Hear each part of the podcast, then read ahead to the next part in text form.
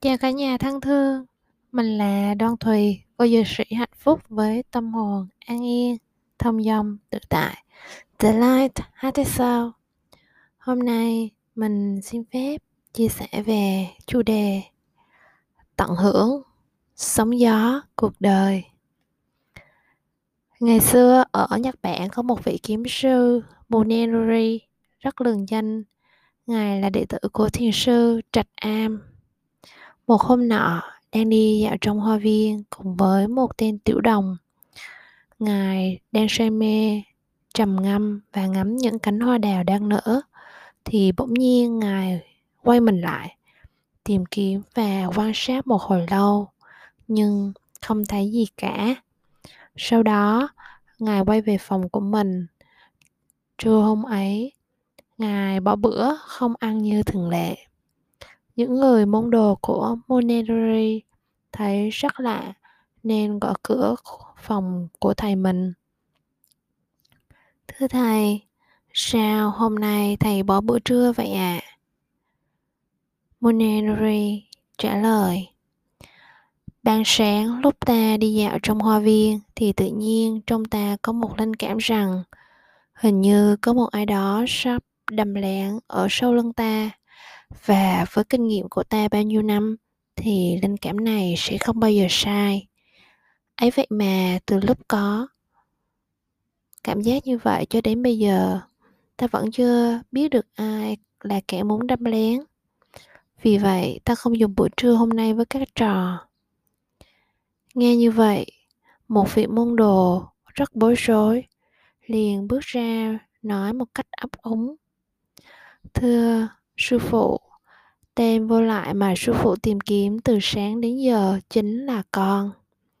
Bởi vì khi đi dạo cùng với sư phụ trong hoa viên, trong đầu con đã khởi lên một ý nghĩ rằng dù cho ông là một hiểm sư lừng danh đi nữa thì ông khó có thể tránh được một đòn đâm lén sau lưng của ta.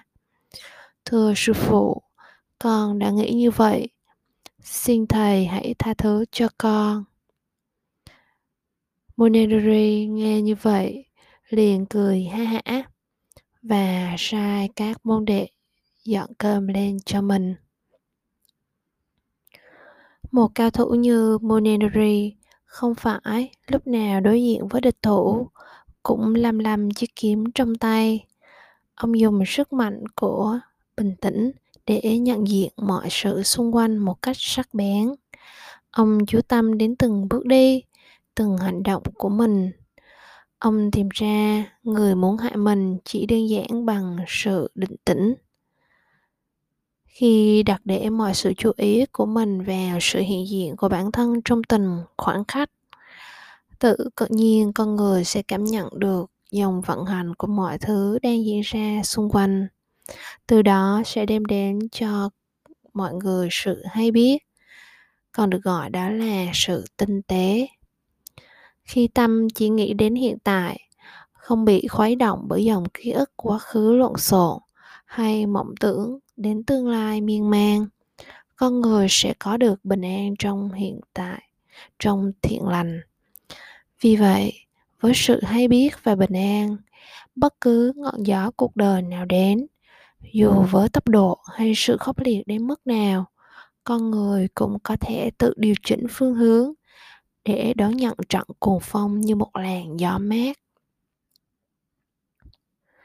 Điều này hoàn toàn không dễ thực hành, nhưng mỗi ngày chúng ta cứ từng bước luyện tập, dành ra một khoảng thời gian ngắn trong ngày không nghĩ gì cả, hoặc trong lúc nấu ăn, chỉ biết là mình đang nấu ăn hay, bạn có thể chọn bất kỳ một việc nhỏ nào mà mình chỉ tập trung vào đó.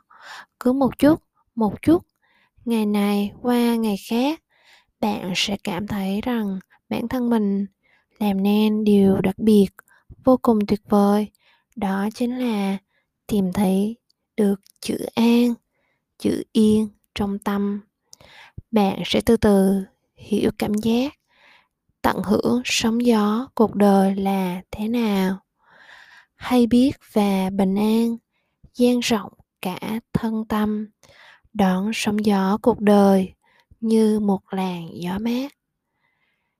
Nghe pháp thoại của thầy tích tâm nguyên suy ngẫm và chia sẻ trải nghiệm của bản thân. Cảm ơn cả nhà rất nhiều. Gửi năng lượng bình an và yêu thương đến cả nhà. The light happy sao? Tâm hồn an yên, thông dong, tự tại của một cô dược sĩ hạnh phúc.